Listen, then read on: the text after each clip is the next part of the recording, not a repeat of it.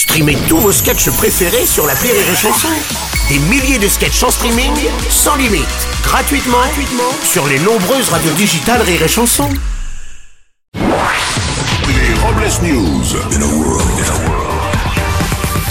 Bonjour, vous êtes sur Rire et Chanson, je suis Bruno Robles, rédacteur en chef des Robles News et du magazine Micropénis pour les amateurs d'ordinateurs qui rêvent de mégabits.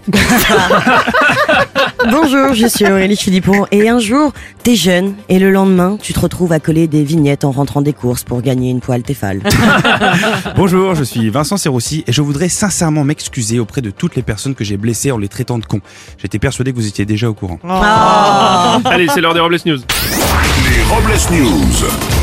L'info du jour, ce sont ces cyberattaques. Des hackers ont piraté le réseau informatique de l'hôpital de Corbeil-Essonne, menaçant de divulguer les données personnelles des patients contre une rançon. L'hôpital n'a pas cédé au chantage et les informations des patients ont donc fuité. Sur ce schéma, les hackers ont décidé de pirater un EHPAD et n'ont pu divulguer comme information que les horaires du club de Scrabble, le menu de la cantine et le nombre de couches restantes. Faut pas taper dans le mille à chaque fois. On continue avec une info centrale. Suite à la crise énergétique et la hausse des prix de l'énergie liée à la guerre en Ukraine, EDF a annoncé le redémarrage de plusieurs réacteurs nucléaires. Sont notamment concernés les centrales de Champagne-Ardenne et de Moselle. Un des responsables de la centrale, Jean-Michel Atome, aurait déclaré euh, Pas de problème.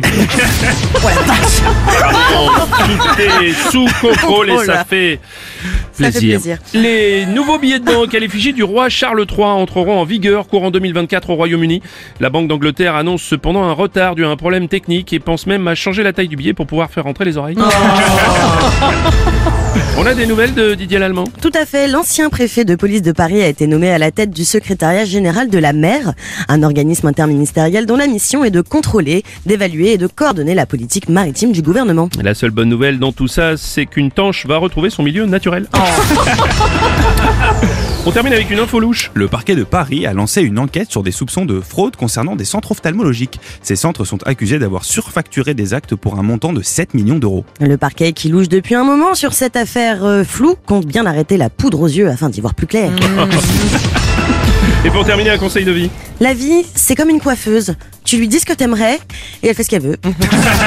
Merci d'avoir suivi les Robles News et n'oubliez pas. Rire et chanson. Deux points. Désinformez-vous Ouais. Les Robles News. Sur Rire et Chanson. Rire et chanson